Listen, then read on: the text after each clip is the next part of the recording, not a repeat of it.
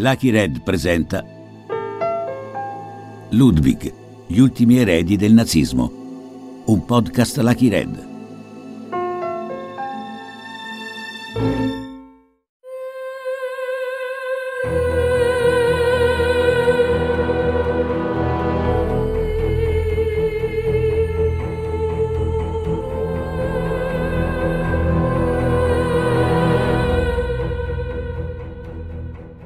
Trento, alle pendici del Monte Calisio, si trova un convento che negli ultimi anni è comparso più volte sulla stampa nazionale. Si tratta dell'Istituto dei Padri Venturini della Congregazione di Gesù Sacerdote, il convento dove il Vaticano manda i preti che hanno smarrito la retta via, secondo un titolo dell'Huffington Post.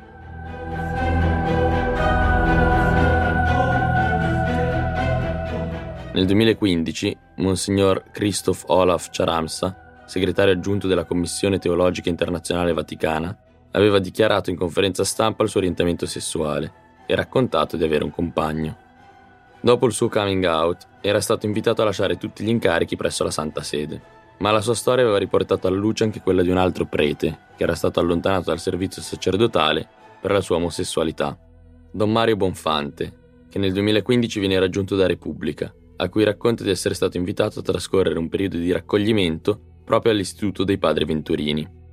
Alla congregazione di Gesù sacerdote, infatti, vengono ospitati preti che per diversi motivi possono aver perso la retta via.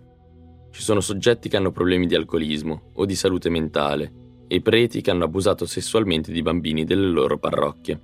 Don Bonfante respinge con forza l'equiparazione del proprio orientamento sessuale ai problemi per cui le persone si rifugiano dai venturini e ha perciò rifiutato di alloggiarvi. Con quell'intervista però l'istituto guadagna la ribalta e diventa improvvisamente noto sulla stampa nazionale.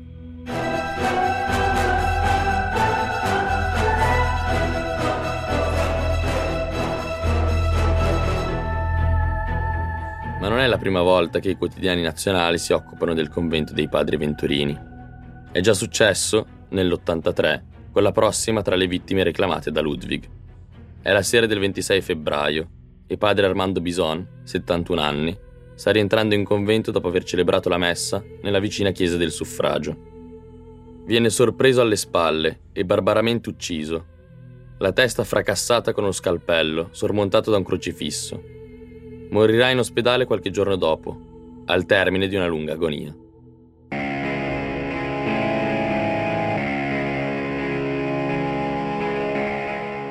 Dal 1977 al 1984 una scia di delitti sconvolge prima il Veneto, poi il nord Italia fino ad arrivare all'estero.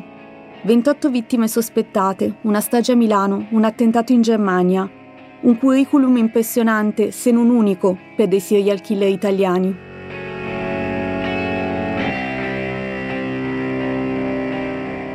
Ludwig è una serie podcast di Laura Antonella Carli e Niccolò Tabarelli.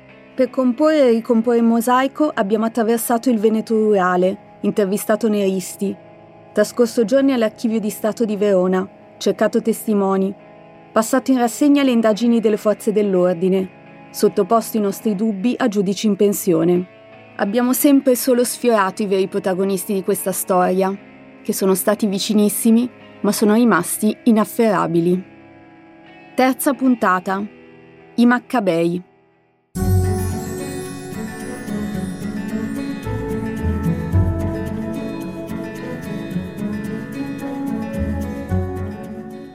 Conoscenza, eh, siamo venuti come arma dei carabinieri perché notizie di questo tipo vengono subito alla luce, insomma, veniamo avvisati eh, perché qualcuno ci chiama.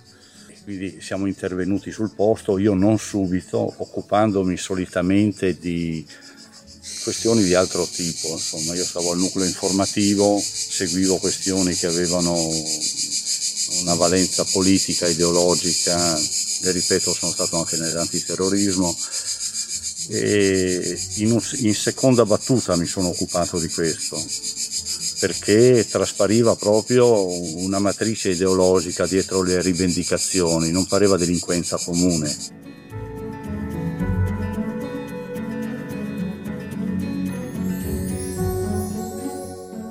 La persona che sta parlando è Luciano Cogoi, un carabiniere congedato dall'arma col grado di maresciallo nel 1994.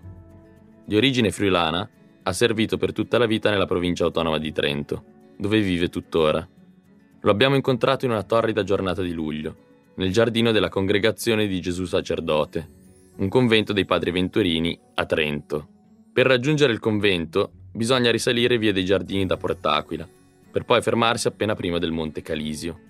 Qui ha vissuto padre Armando Bison, la prossima tra le vittime reclamate da Ludwig, e sempre qui, nel 1983, sono iniziate le indagini del maresciallo Kogoi. Negli anni in cui ha investigato su Ludwig, è diventato di casa dai padri Venturini, e mentre camminiamo verso il brolo, i padri lo salutano amichevolmente.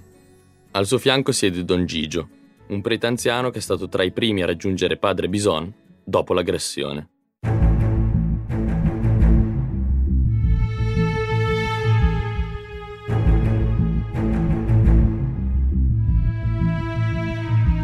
Anche nel corso delle indagini su Don Armando Bison negli anni Ottanta, il sospetto che sia caduto vittima di Ludwig per via di una condotta sessuale inappropriata si fa spazio e il dubbio rimane nelle fonti secondarie che si sono occupate del caso.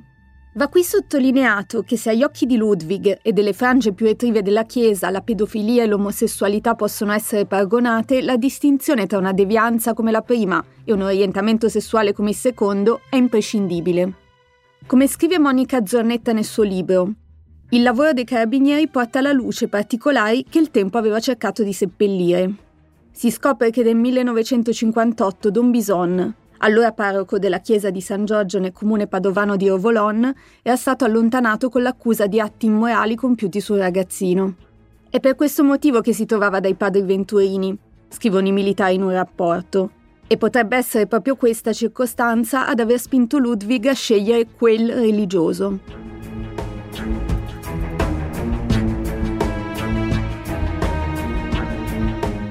Ai tempi però le funzioni e la missione dei padri Venturini non emergono sulla stampa e quando chiediamo al maresciallo Krogoi di dare credito all'idea che Ludwig abbia deciso di colpire padre Bison perché accusato di pedofilia, ci risponde molto cautamente. Non lo so, non lo so se prove non ce ne sono, puoi fare delle supposizioni. Esatto. Magari potresti pensare che dai padri Venturini vengono delle persone che hanno bisogno di un'assistenza, diciamo, spirituale, psicologica e che magari cercassero un elemento che fosse un loro ospite però concretamente non saprei dirle, perché anche gli altri delitti allora, visto che ce ne sono stati tanti, dovevano leggersi sotto una luce di ricerca precedente, di capire la personalità delle persone e colpire proprio quelle lì perché dato che loro si richiamavano a una purezza della razza no? e questi, queste idee, no? i caratteri runici usati nelle rivendicazioni, il richiamo a teorie nazisteggianti, un po' purezza della razza, cosa vuol dire poi? Gott mit Dio è con noi, mi sembra deliri, no?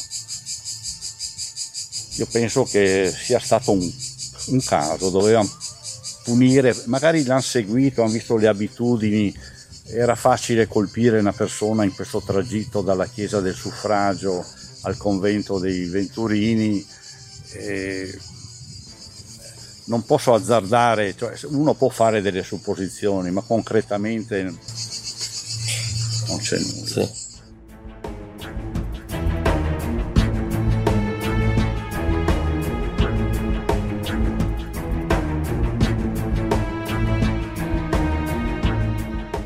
Come rileva Kogoi, alla fine sulle ragioni per cui è padre Bisonna cadere vittima di Ludwig si possono fare solo supposizioni. Come potevano gli assassini sapere di un episodio che risaliva 25 anni prima del delitto e su cui era stato tenuto il massimo riservo? E se il criterio per decidere quali religiosi colpire fosse quello della condotta sessuale, perché sui padri Lovato e Pigato del Monte Berico non è stato trovato nulla in questo senso? Altre supposizioni, che risalgono ai giorni immediatamente successivi al delitto, si interrogano sull'uso di Padre Bison di indossare l'abito talare. Fabio Zanchi, inviato a Trento dell'Unità, scrive il 1 marzo 1983, mentre bisogna all'ospedale in agonia, queste righe. Poche settimane prima, nella cassetta delle lettere di Santa Maria del Suffragio, qualcuno aveva fatto trovare all'anziano frate una copia della rivista integralista Il Carroccio, che esaltava l'uso dell'abito talare come segno inconfondibile di una chiesa sana. Era un avvertimento? Padre Bison, che nella sua lunga vita di religioso, appartenente ad un ordine fra i meno formalisti, i padri venturini, non aveva mai rinunciato alla veste lunga, commentò: È uno scherzo di carnevale. Forse sottovalutò l'episodio, continuando la sua vita regolata da inflessibili abitudini e scadenze. Celebrazione delle messe alla stessa ora, stesso percorso dalla chiesa alla sua comunità, stessi orari di sempre. Eppure quel messaggio poteva essere significativo. Sono molti infatti a collegare la pubblicazione, che si richiama al vescovo Lefebvre, con gli ambienti più retrivi. Alcuni addirittura ne fanno risalire la paternità ideologica ad ambienti che hanno stretta consuetudine con il gruppo neonazista Ludwig.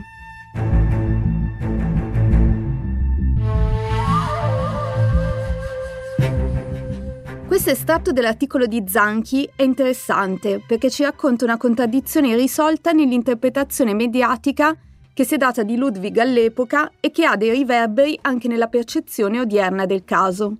Se Ludwig e gli ambienti che hanno stretta consuetudine con Ludwig avevano una pulsione antimodernista e avrebbero voluto tornare alla Chiesa per conciliare, perché aggredire uno dei pochi preti che ancora portava l'abito talare? Quando si compiono questi delitti eh, è indispensabile fare un sopralluogo, non è che vai così, devi anche, no, devi capire dove metti i piedi, ti guardi attorno, capisci, devono averlo seguito anche per capire come, dove, l'ora che finiva la messa alla sera alle 6, non so che ora finiva, faceva la messa alle 5, no? 4 e mezza. 4 e mezza, sì, suffragio. Adesso. Lui sempre con la sua veste era l'unico prete. Era l'unico che portava il talare, capisci? Che eravamo già tutti in clergyman, tutti sportivi, tutti, capito? Eh, a malapena anche oggi non è che vedi spesso, è uno di noi il prete, non, spesso non porta nessun segno. Alla fine, pur rimanendo nell'ambito delle supposizioni, la cosa più probabile è che padre Bison sia stato scelto perché aveva un tragitto quotidiano. Dalla chiesa dove celebrava la messa al convento dove viveva. Sempre uguale e una routine molto regolare. In questo senso è una vittima perfetta, come lo erano i padri Lovato e Pigato del Monte Berico, che ogni sera dopo cena, sempre verso la stessa ora, facevano una passeggiata nei pressi del santuario. Sono gli stessi padre Gigio e maresciallo Cogoi, però, a citare il talare come elemento di rilievo. Un'osservazione che dice molto sullo scompiglio, la confusione e lo sgomento che gli omicidi del Monte Berico e di Armando Bison hanno creato negli anni Ottanta.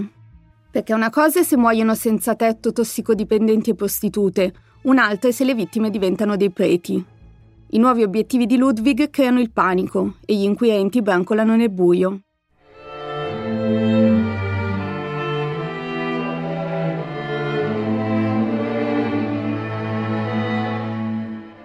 Ma riavvolgiamo il nastro e ripercorriamo puntualmente l'aggressione ad Armando Bison. Dopo aver celebrato la messa, si avvia verso casa e, passato il centro, si inerpica per via dei giardini. A febbraio il sole tramonta verso le 5 del pomeriggio, quindi Bison cammina al tramonto, in una strada buia, oltre che isolata. Quando arriva nei pressi del convento, non si accorge che c'è qualcuno nell'ombra ad aspettarlo. Nel frattempo, Carlo Martinelli, un giovane cronista del Trentino ancora alle prime armi, sta facendo un giro di nera. Dalla redazione del giornale in piazza Lodron ha fatto un salto in questura. È passato al posto di polizia in ospedale, alla ricerca dei mattinali, i resoconti degli incidenti avvenuti nel corso della notte, ed è infine rientrato in ufficio per chiamare il 118. Deve scoprire se quella sera in città è avvenuto qualcosa di rilevante, abbastanza rilevante da essere pubblicato il giorno successivo.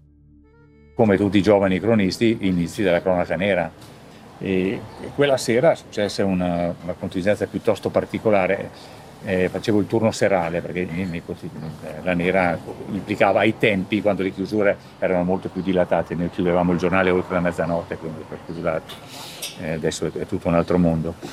ed era un altro mondo a partire dal fatto che non esistendo i cellulari, non esistendo internet, ci si affidava al caro vecchio telefono e quindi eh, quella sera ero, ero appunto di turno, ero da solo in redazione col caposervizio e facendo questo giro di nera a un certo punto mi risponde il, l'ambulanza, il 100, allora era il 118, e dico c'è qualche novità, domanda classica, avete qualche novità?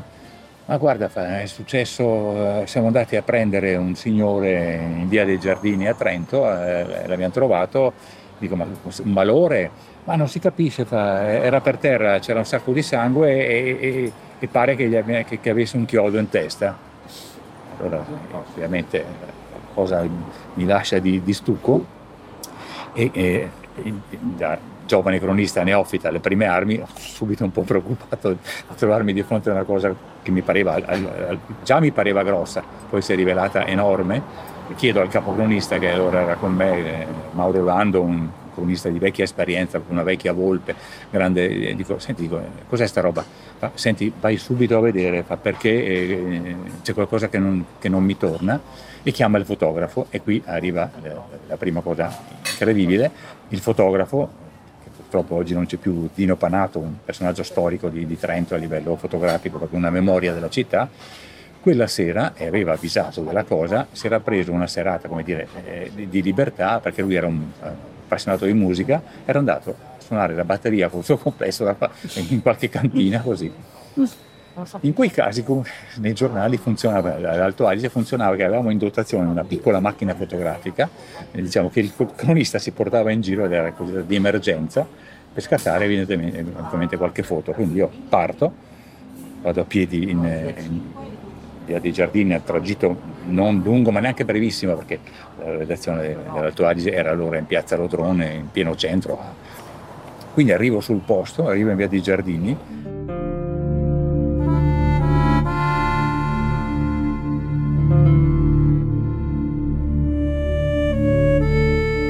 E allora serata, mi ricordo, pioveva, pioviginava, bagnato, vedi sai, i lampeggianti azzurri del, delle volanti, c'era la polizia. Poi in realtà del caso si occuparono in particolare i carabinieri, in particolare, eh, penso che lo sentirete, il maresciallo Covoi, quindi arrivo lì, vedo che c'è la polizia e, e chiedo eh, cosa è successo, ma guarda, allora lì in, in, si delinea eh, già un po' di più, mi dicono hanno, hanno, hanno ferito, hanno, hanno colpito, hanno aggredito, hanno aggredito un sacerdote dei padri Venturini, che il, convento qui davanti e, e, e pare che abbiano, l'abbiano colpito in maniera molto anomala con, piantandogli un, un, chiodo in testa. E il, il fatto, la cosa incredibile è che eh, dire, l'arma, l'arma, del delitto era ancora lì, era ancora per terra e allora io l'unica cosa che faccio, cioè, dico scusate, dico, posso eh, fare una foto? Lì c'è stato, ricordo, un momento di tentennamento perché eh, probabilmente, però la cosa, secondo me in quel momento non c'era ancora, non c'era assolutamente, nessuno aveva individuato eh, di cosa si trattasse, sembrava una cosa talmente, a me è sembrata una cosa quasi come dire, sai quando eh, vivi una cosa che ti sembra un film e non capisci bene, e alla fine il poliziotto lì, la polizia lo conosce, mi dice ma si deve, fai, fai, fai in fretta, quindi io estraggo questa macchinina fotografica pregando il Signore che funzionasse, perché voglio dire, non è che lo, che lo usassimo spesso, il fotografo c'era sempre di solito, e quindi c'è questa, io scatto questa foto, una foto che eh, avrebbe poi fatto a, a, mia insaputa il giro del, del, mondo, dico del mondo perché anni dopo mi capitò negli Stati Uniti di entrare in, in, una, in una, libreria e nella, gli americani hanno una sezione sempre dedicata ai serial killer, loro lo chiamano il, il true crime.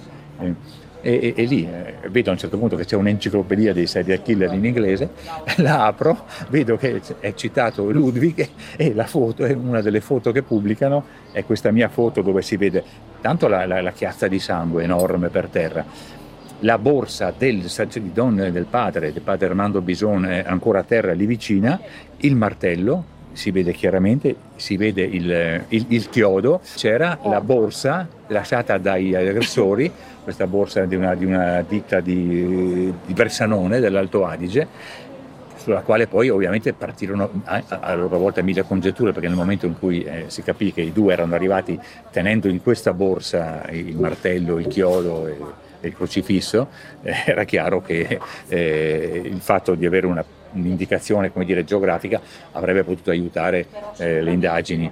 Che, che, infatti si indirizzarono anche per un periodo, entrarono chiaramente nel negozio a chiedere a Bersanone, ma evidentemente certo. Eh, non c'era memoria.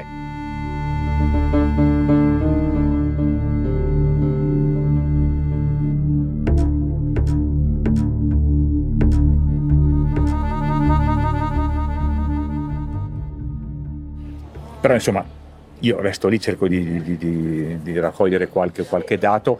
Ricordo che al momento ancora non avevano il nome del, del sacerdote aggredito. L'altra cosa che, eh, che, che, mi colpisce, mentre sto per andare via, a un certo punto sento eh, i, poli, i, poliziotti stanno parlando, eh, eh stanno eh, dialogando con la sede centrale, con i microfoni, queste cose un po', un po da film. E a un certo punto in, in, orecchio soltanto, perché mi avevano poi pregato dire, di allontanarmi a un certo punto perché dovevano cominciare a fare dei rilievi più approfonditi, a un certo punto sento questa cosa, è come Vicenza, ho questo ricordo nettissimo.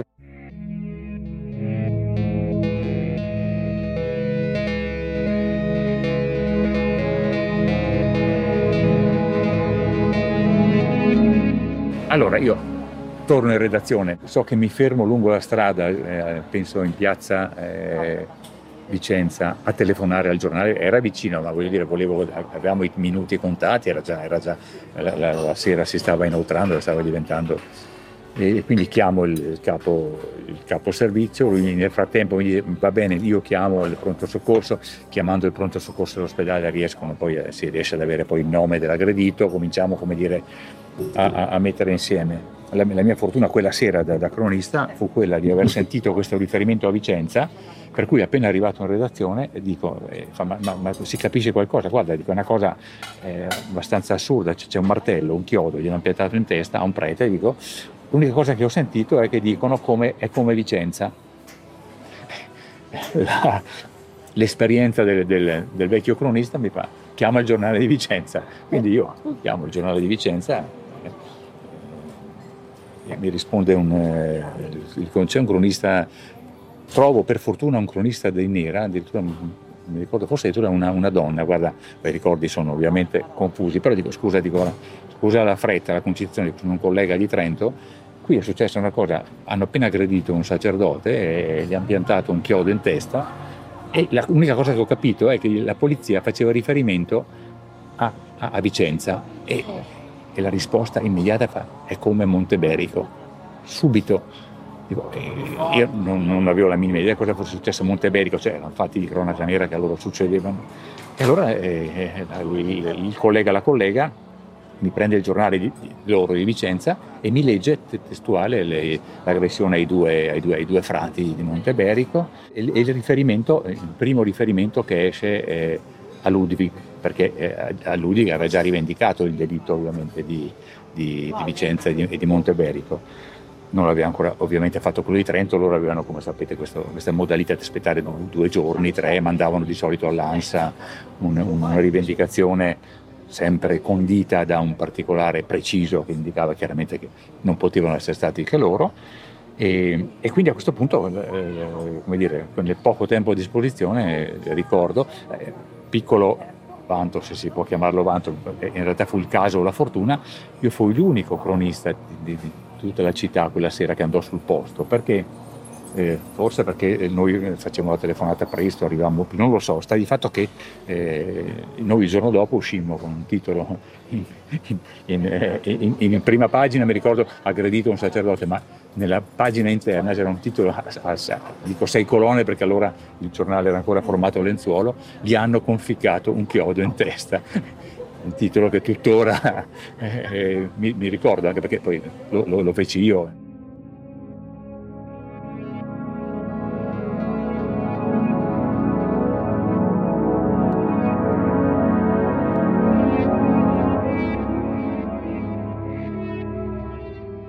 Oggi Carlo Martinelli è un giornalista navigato. Il giornale per cui ha coperto il caso Ludwig non esiste più, ha chiuso nel 2021. Dal 2022 scrive per un nuovo quotidiano, il T. In 40 anni anche il lavoro del cronista è cambiato completamente. Oggi i giri di nera non esistono più. I corpi di polizia italiana si sono dotati di uffici stampa e le fonti primarie delle notizie sono diventati i loro comunicati. Niente più telefonate né passaggi in questura. Quello che invece non è cambiato, da allora ad oggi, è che di alcuni delitti si comprende subito l'importanza. Si capisce subito che ci si trova oltre la cronaca e in un certo senso già nella storia.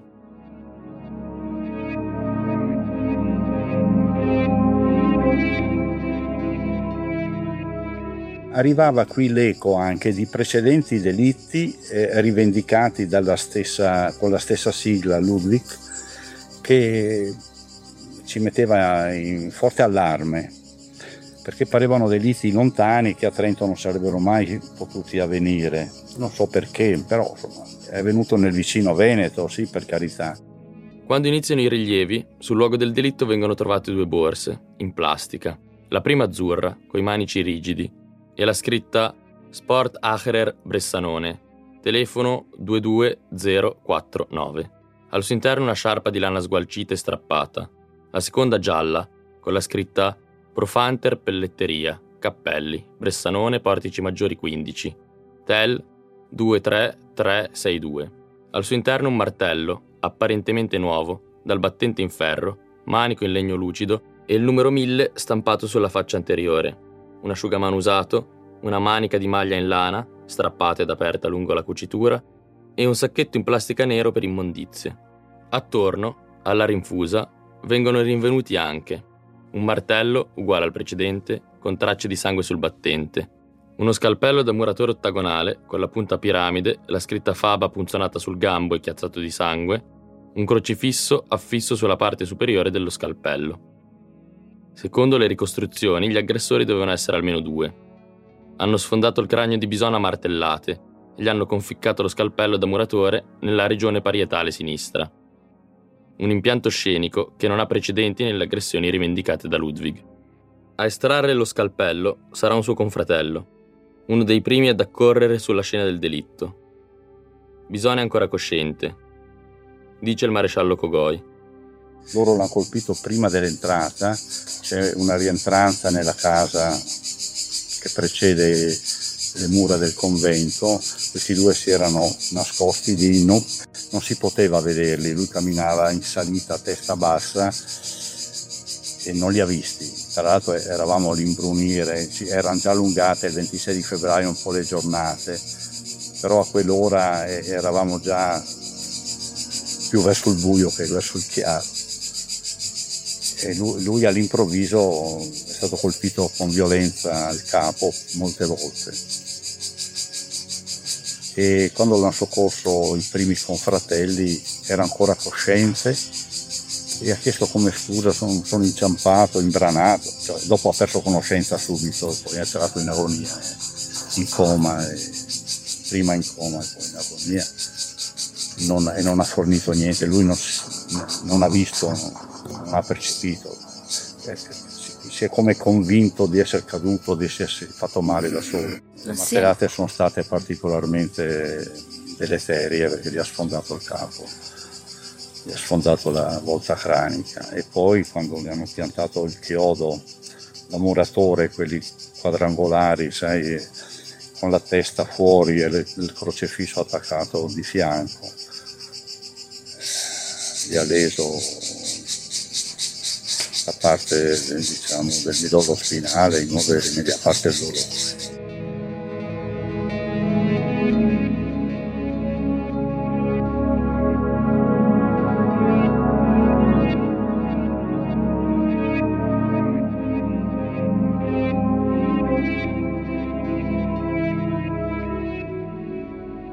Anche questa volta, come dopo il delitto del Monte Berico, la rivendicazione arriva dopo pochissimo.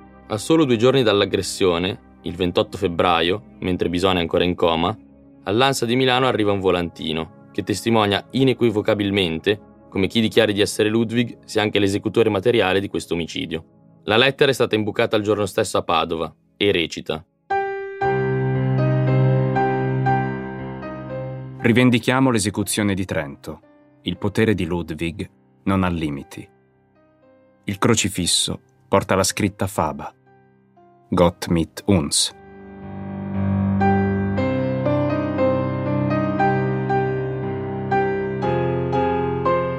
Questa è la seconda rivendicazione in cui vengono forniti elementi veramente precisi. La seconda rivendicazione in cui il destinatario non è il Gazzettino di Venezia, ma l'ANSA, e la seconda aggressione dei religiosi, e non a degli emarginati. Anche la precisione e la proprietà di linguaggio delle rivendicazioni sembra cambiare. Perché? È la stessa mano a scrivere? Chi si cela dietro Ludwig ha deciso di fare un salto di qualità su tutti i fronti? C'è un primo e un secondo Ludwig? Tutte domande che per ora rimangono senza risposta.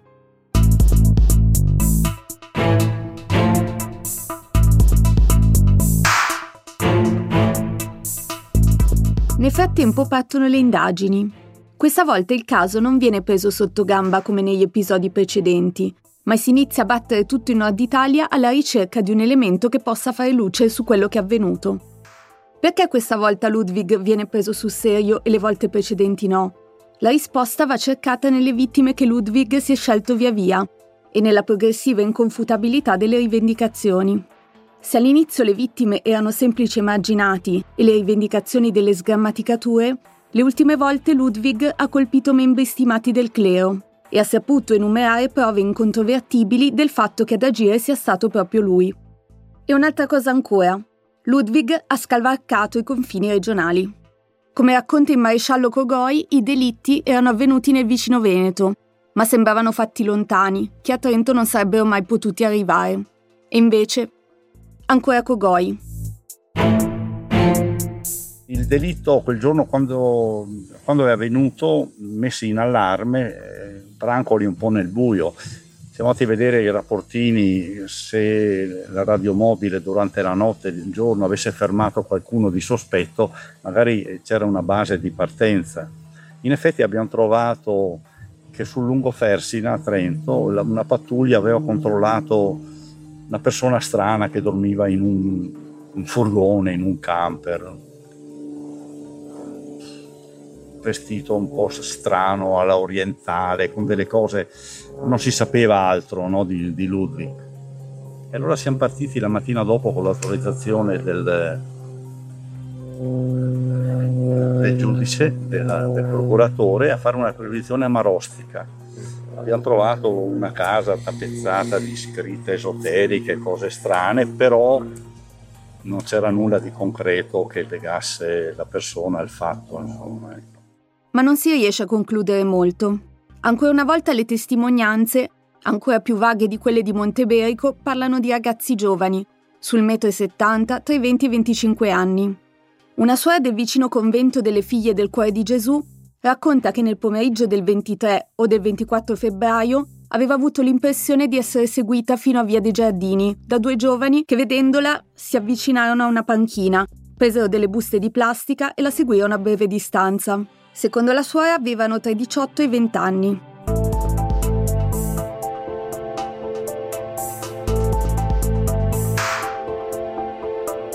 Nei giorni che portarono alla morte di padre Bison, che spira dopo una lunga agonia l'8 marzo 1983, il caso Ludwig inizia a montare anche sulla stampa nazionale.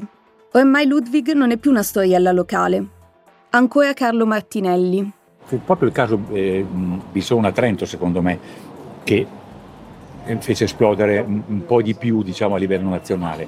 Tant'è che a Trento, subito dopo, capitarono, mi ricordo, un'inviata dell'Europeo, Marcella Andreoli, che allora era una delle, delle firme di, di, punta, e soprattutto, me lo trovai davanti in, in redazione, il mitico Sergio Saviane, che all'epoca era eh, inviato del, dell'Espresso ed era temutissimo perché aveva una rubrica che si chiamava I Mezzi Busti, eh, i Mezzi Busti TV, dove flagellava in maniera, cioè, beccò decine e decine di querele, cioè era uno che metteva anche dei, dei, dei eh, dei nomignoli ai personaggi del cinema, dello spettacolo, della televisione, eh, era senza pietà. Non so per che motivo si, si, si, si appassionò a questa storia, venne, fece un articolo sull'Espresso e, e, sentì anche me. Allora la, la, grande carella era perché si chiamassero Ludwig, no? quindi c'erano tutte le ipotesi, eh, la mitologia tedesca, il Ludwig di Baviera.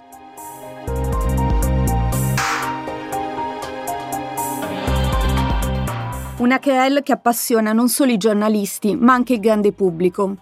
C'è chi scrive ai giornali improvvisando analisi della psicologia del presunto Ludwig, chi afferma con certezza che devono essere almeno in due le persone dietro Ludwig, o più probabilmente tre, chi invece certo sia una sola. A un certo punto, mentre si respira questo clima di interesse quasi morboso per il caso, diverse sinagoghe italiane ricevono alcune telefonate misteriose, che le avvisano di prestare attenzione, che sono i membri della loro comunità le più probabili prossime vittime. Il rabbino di Torino, Rav Sergio Joseph Sierra, non dà molto peso alla telefonata, e con lui quelli di Milano e di Verona. Ma quello di Padova, Rav Achille Shimon Viterbo, si allarma e allerta la questura di Padova. La domanda sinistra che aleggia nell'aria è questa. Che sia Ludwig stesso a telefonare ad annunciare le prossime aggressioni? Ci si trova di fronte a un altro salto di qualità?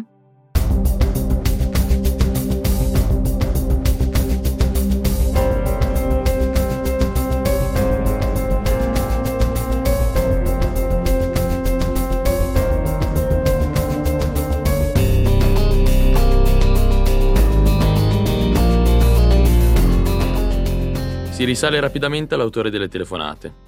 Si tratta di Silvano Romano, 36 anni, professore di fisica all'Università di Pavia. Nel tempo libero, appassionato di storia delle religioni. Durante le perquisizioni in casa sua si scoprono diversi indizi inquietanti. Romano parla tedesco e la casa è piena di opere esoteriche e a tema religioso. Tra gli altri libri che ha in casa viene rinvenuto un manuale di tedesco, con cui si determina che il professor Romano ha studiato e conosce l'alfabeto runico non una conoscenza che molti possono vantare. Nella tasca di una giacca vengono trovati dei talloncini espresso, del tutto identici a quelli usati da Ludwig per spedire le rivendicazioni. E poi una strana coincidenza. Il giorno dell'aggressione a Bison, Romano si trovava a Trento.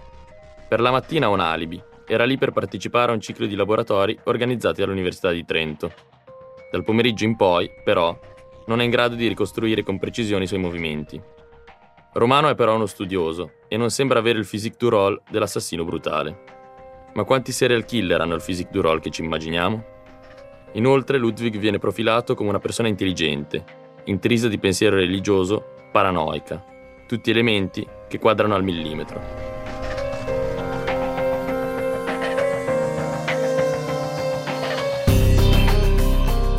Il 29 marzo dell'83 viene quindi messo in stato di fermo e tradotto nel carcere di Pavia, in attesa di essere interrogato. Passa una notte in carcere. Dopo la prima notte in cella, iniziano gli interrogatori con la procuratrice Erminia Lombardi. Romano sembra imperturbabile. Si racconta addirittura che durante gli interrogatori Lombardi fosse quella più emozionata. Il 31 marzo il suo fermo viene confermato e un articolo di Marco Brando sull'unità riporta i ritrovamenti fatti a casa di Silvano Romano. Nell'appartamento pare che si siano trovati alcuni indizi, agende ed appunti cui gli inquirenti attribuiscono particolare importanza. Il docente universitario è stato interrogato per tutto il pomeriggio di martedì, fino alle 20.30, dal sostituto procuratore della Repubblica di Pavia, Erminia Lombardi, che ha deciso di tramutarne il fermo in arresto. Romano avrebbe respinto con lucidità le imputazioni addebitategli, definendosi un semplice studioso del caso Ludwig.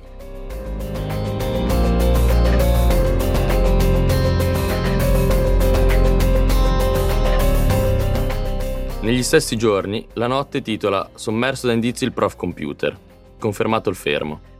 Il mattino di Padova, catturato Ludwig, un assistente universitario di fisica. La provincia pavese, quel Mr. Hyde sta già dividendo la città. Mentre la stampa è in furia, Romano viene trasferito da Pavia al Campone, il carcere di Verona, dove sarà sentito dal PM Francesco Pavone e dal giudice istruttore Mario Sannite. Il primo aprile, un nuovo articolo dell'Unità, a firma di Roberto Bolis, spiega come in realtà Romano non sia in arresto, ma tuttora in stato di fermo, anche se il fermo è stato confermato, e continua. Per il momento, in attesa degli sviluppi dell'inchiesta, nessuno a Palazzo di Giustizia sembra disposto a sbilanciarsi per affermare che il professore di fisica, Pignolo, secchione e affetto da manie religiose, sia realmente il massacratore che ha decapitato, bruciato vive o ucciso a martellate almeno otto persone. A suo carico per ora ci sono solo indizi, consistenti secondo gli inquirenti, ma pur sempre indizi, non prove. In carcere Romano legge la Bibbia in tedesco e al cappellano del campone dice di essere fiducioso, perché è innocente.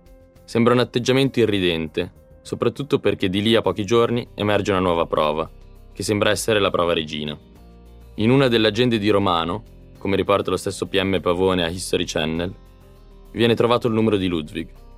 Se al suo telefono allora potrebbe essere parte dell'organizzazione?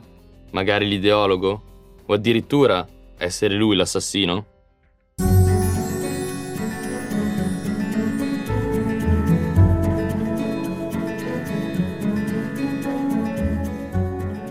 Ma si tratta di un'ingenuità degli inquirenti. Ludwig altro non è che il nome di un amico di Romano. Se Ludwig fosse Romano stesso, perché avrebbe dovuto segnarsi un numero sotto quel nome? E se fosse un complice di Ludwig sarebbe sicuramente molto poco scaltro appuntarsi il suo numero in rubrica. Alla fine, il 6 aprile 1983, Romano viene scarcerato. Al rilascio viene intervistato dal TGR del Veneto e dichiara: C'è una citazione di John Donne che recita: La morte di ogni uomo mi diminuisce, perché io sono implicato nell'umanità, e pertanto non mandare mai a chiedere per chi suona la campana.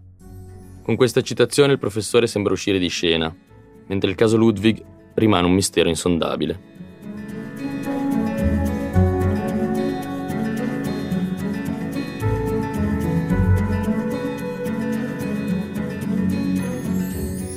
Silvano Romano è rimasto sempre immagini dei libri e delle trasmissioni che si sono occupate di Ludwig, derubricato come un personaggio strampalato, un professor computer che col senno di poi era chiaro che non avrebbe potuto macchiarsi di certi delitti. Eppure la sua storia ci ha affascinato. Un po' perché parlare di casi giudiziari e, se non di errori, almeno di approssimazioni giudiziarie, è quasi la stessa cosa. Un po' perché sono molti gli elementi che lo rendevano sulla carta un plausibile candidato a essere Ludwig. Mentre leggiamo di lui ci siamo persi in circonvoluzioni e speculazioni, e se non fosse un uomo di fatica, ma magari un ideologo di Ludwig? Se gli inquirenti avessero sbagliato? Se alla fine in realtà c'entrasse qualcosa? E se non c'entra, perché una curiosità così forte, quasi morbosa per il caso Ludwig? Così abbiamo deciso di incontrarlo. Silvano Romano ha accettato di farsi intervistare solo a patto che non modificassimo o alterassimo in alcuna maniera le sue dichiarazioni. Ha voluto incontrarci perché avevamo l'occasione per chiarire alcuni aspetti che nel corso della prima ondata mediatica, negli anni Ottanta, si erano persi nel flusso. Lo abbiamo visto in un bar poco lontano da San Vittore, una delle carceri di Milano, circostanza su cui ha fatto ironia più riprese. Come prima cosa ci ha fatto vedere Wege der Deutschen Literatur, un famoso manuale di letteratura tedesca degli anni 60 e 70 che è estratto da una borsa consunta e svolto da un incartamento di velino e fogli di giornale. Lo stesso manuale che gli era stato sequestrato assieme agli appunti sugli alfabeti unici. L'impressione generale che abbiamo avuto di Romano è abbastanza vicina a quella che avevamo derivato dagli articoli di giornale dell'epoca. È un professore universitario con i suoi tic e le sue manie, con una voce flebile ma precisa. Uno strano mix di Harry Kissinger e Woody Allen. Al termine dell'intervista Romano ha cambiato idea e ha rifiutato di dare il consenso alla trasmissione della registrazione. Abbiamo provato a convincerlo a più riprese, ma alla fine ci ha risposto con un'email perentoria che rende molto del suo spirito. Mi dispiace, non contate su di me. Dopo le restrizioni del carcere non intendo subire quelle della vostra liberatoria.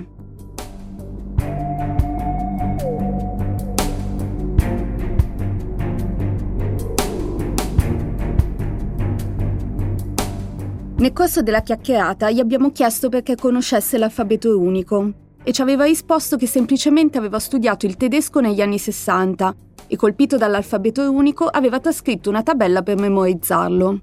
Tabella che era rimasta dimenticata per vent'anni, finché la perquisizione non l'aveva riportata alla luce. Quando gli chiediamo di come si fosse interessato a Ludwig, ci racconta che nel 1983, tra il 25 e il 28 febbraio, aveva partecipato a una serie di conferenze a Trento nella facoltà di fisica. L'aggressione a Bison avviene il 26 febbraio e quindi l'interesse nasce da una contingenza temporale e geografica. A quel punto Romano inizia ad arrovellarsi su Ludwig e leggendo la rivendicazione giunge alla conclusione che il richiamo al nazismo non poteva che prefigurare un attentato alla comunità ebraica. I ragionamenti di Romano sono al limite dell'ossessione e della paranoia. Uno dei motivi per cui il suo profilo poteva sembrare in linea con quello dell'autore dei delitti, o almeno degli ultimi delitti di Ludwig. Un elemento che emerge con forza nelle dichiarazioni che Romano rese allora e rimane immutato ancora oggi è che dal suo punto di vista, una volta raggiunta la conclusione che le prossime vittime sarebbero state nella comunità ebraica, lui aveva l'obbligo morale di avvisare. Quest'idea si esprime con la citazione di John Donald TGR del Veneto e nel corso della nostra conversazione con l'aforisma talmudico se non io chi, se non ora quando. A quel punto Romano prende il telefono e chiama il rabbino di Milano, ma non lo trova. Poi chiama quello di Verona, Weiss Levi, che non si preoccupa troppo dell'ammonimento di Romano. Proprio al rabbino Weiss Levi, Romano chiede il numero di Rav Achille Shimon Viterbo, il rabbino di Padova, il quale, intimorito dalla telefonata, avvisa la questura di Padova.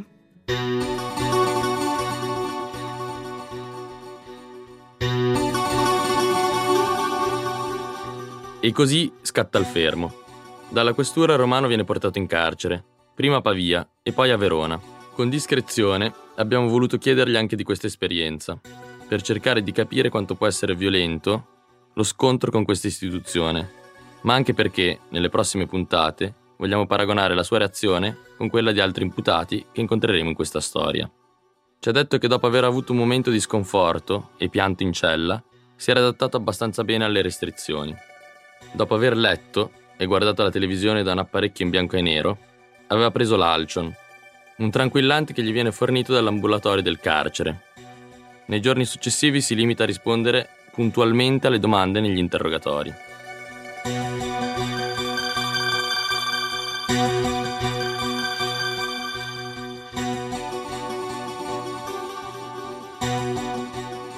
Dal momento in cui prende l'Alcion alla scarcerazione, Passa solo una settimana, in cui le accuse contro il professore si sgonfiano rapidamente.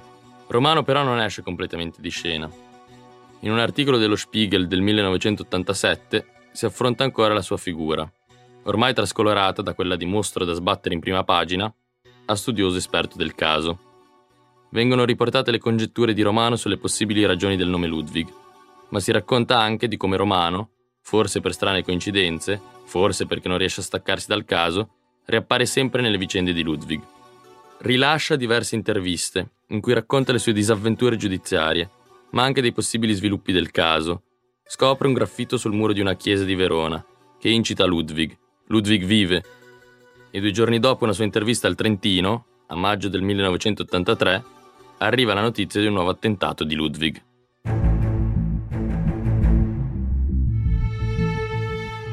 Un cinema di Milano è stato incendiato.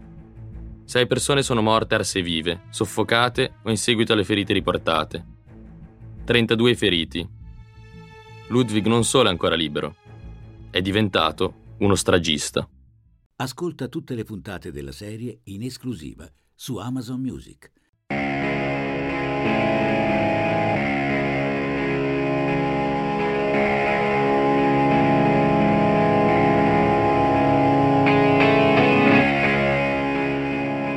Ludwig, gli ultimi eredi del nazismo è un podcast Lucky Red scritto da Laura Antonella Carli e Nicolò Tabarelli. Supervisione artistica Edoardo Maspero. Editing, sound design e musiche originali Alessandro Molinari. Effetti sonori Matteo Bendinelli. Fonico di mix Filippo Barracco. Voci di Laura Antonella Carli, Nicolò Tabarelli, Eva Padoan, Anna Cugini, Umberto Baldissarri. Materiale Tech Rai su licenza di Raicom SPA.